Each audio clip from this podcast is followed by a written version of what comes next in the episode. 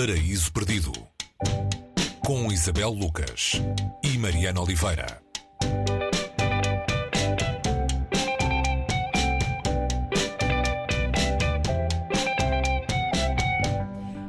Hoje, no Paraíso Perdido, viajamos até Uma Cidade nas Nuvens. O autor é o americano Anthony Doerr.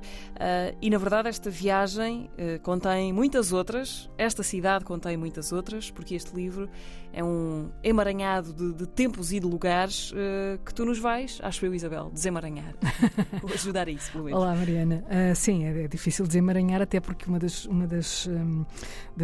coisas mais saborosas deste livro é ir seguindo atrás daquilo que não se está a perceber muito bem o que é. Este autor tem, uma das características dele é ser um grande sabedor do page turner, não é? Nós estamos ali e apetece. Queres saber o que se passa a seguir? Sempre, porque ele consegue manter, e ele explica isso, que uma das preocupações dele, sem sacrificar os outros, como é óbvio, é manter o suspense quando passa de uma coisa para a outra. E aqui as coisas passam, ou seja, alternam-se tempos, alternam-se lugares.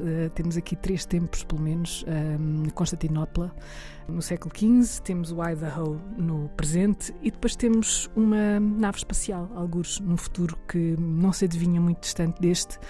E neste Idaho há uma escola e um professor octogenário que está a ensinar uma peça com 5 estudantes. E depois há a descoberta de um livro e a reescrita de um livro. Portanto, temos aqui um misto de fantasia, ficção científica, história, mito também, atrás de 5 personagens principais, não é? São elas que nos vão conduzindo através desses muitos tempos. Sim, é um livro. Eu disse na primeira página, parece que nesta primeira abordagem ao livro, parece que é um livro de puro entretenimento. Ele não é, é um livro de denúncia sobre, se quisermos, sobre o que está a acontecer ao planeta. E sobre uma espécie de aproximação de fim. Está sempre presente neste livro, ou seja, estamos a ler o livro um bocadinho contaminados pela angústia daquilo que o planeta vem sofrendo ao longo dos tempos. E o Doerr faz isso misturando fantasia, traz muita fantasia, e traz um livro perdido do Diógenes, um livro do qual ficaram só fragmentos, e aquilo vai, de alguma maneira, aqui recontando. E ele chama esse livro Nefaluculândia. Eu acho que não me enganei a dizer. E esta, à medida que este livro vai ser escrito, nós vamos o livro sendo escrito à medida que a peça vai sendo ensaiada.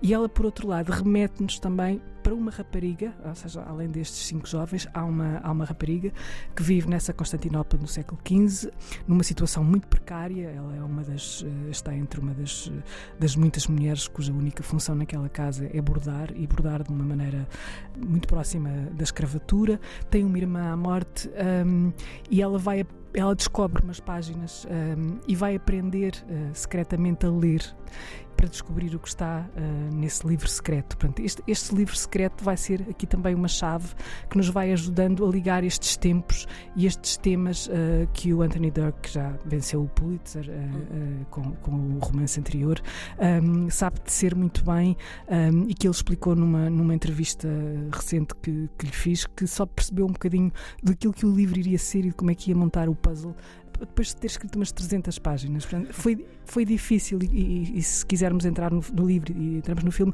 percebe-se como é que esta teia não deve ter sido nada fácil de montar, mas que funciona muito, muito bem, e que faz com que este livro seja um livro de reflexão que se alicerça na tradição da narrativa pura e dura. A narrativa que convoca a mitologia, como tu já disseste, e que convoca muito a inventividade.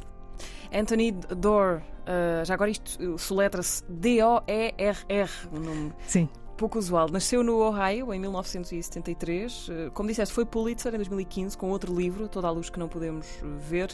E o que é que nós devemos ler deste autor? Sim, este livro e o livro anterior são dois livros que são referência, até porque este livro Cidade nas Nuvens também já está nomeado para alguns prémios importantes, e é um dos autores talvez mais originais, no sentido em que mantém, sendo um americano e discutir nos modismos, não é? As modas literárias. Ele mantém o seu foco nesta maneira de narrar, recorrendo àquilo que são as fórmulas mais ancestrais e tradicionais das narrativas. Portanto, esses dois livros são importantes, e ele tem uma autonomia muito grande e diz que até 2005 ele fartou-se de escrever, mas ninguém o conhecia, fartou-se de publicar, mas ninguém o lia, e a partir de então passou a ser um nome que toda a gente pelo menos sabe identificar, ainda que não tenham lido. Uma Cidade nas Nuvens, de Anthony Doerr, tradução de Manuel Alberto Vieira, edição da Presença. Boas viagens celestes e até para a semana. Até para a semana, Mariana.